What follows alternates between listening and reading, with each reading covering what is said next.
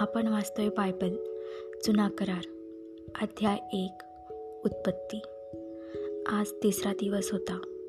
देवाने आज कोरडी भूमी व हिरवळ बनवली होती. देवाचं वचन. नंतर देव बोलला अंतराळाखालील पाणी एकत्र गोळा होऊ व कोरडी जमीन दिसून येऊ. आणि तसे घडले. देवाने कोरड्या जमिनीस भूमी आणि एकत्र झालेल्या जलसंचयास समुद्र अशी नावे दिली.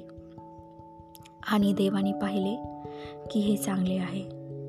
मग देव बोलला गवत बीज देणाऱ्या वनस्पती आणि फळ देणाऱ्या वनस्पती पृथ्वीवर वाढवत फळझाडे बिया असलेली फळे तयार करतील आणि प्रत्येक वनस्पती आपल्या जातीच्याच बिया तयार करतील.